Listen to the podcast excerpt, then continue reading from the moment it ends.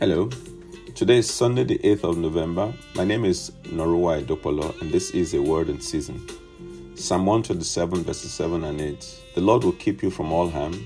He will watch over your life. The Lord will watch over your coming and going, both now and forevermore.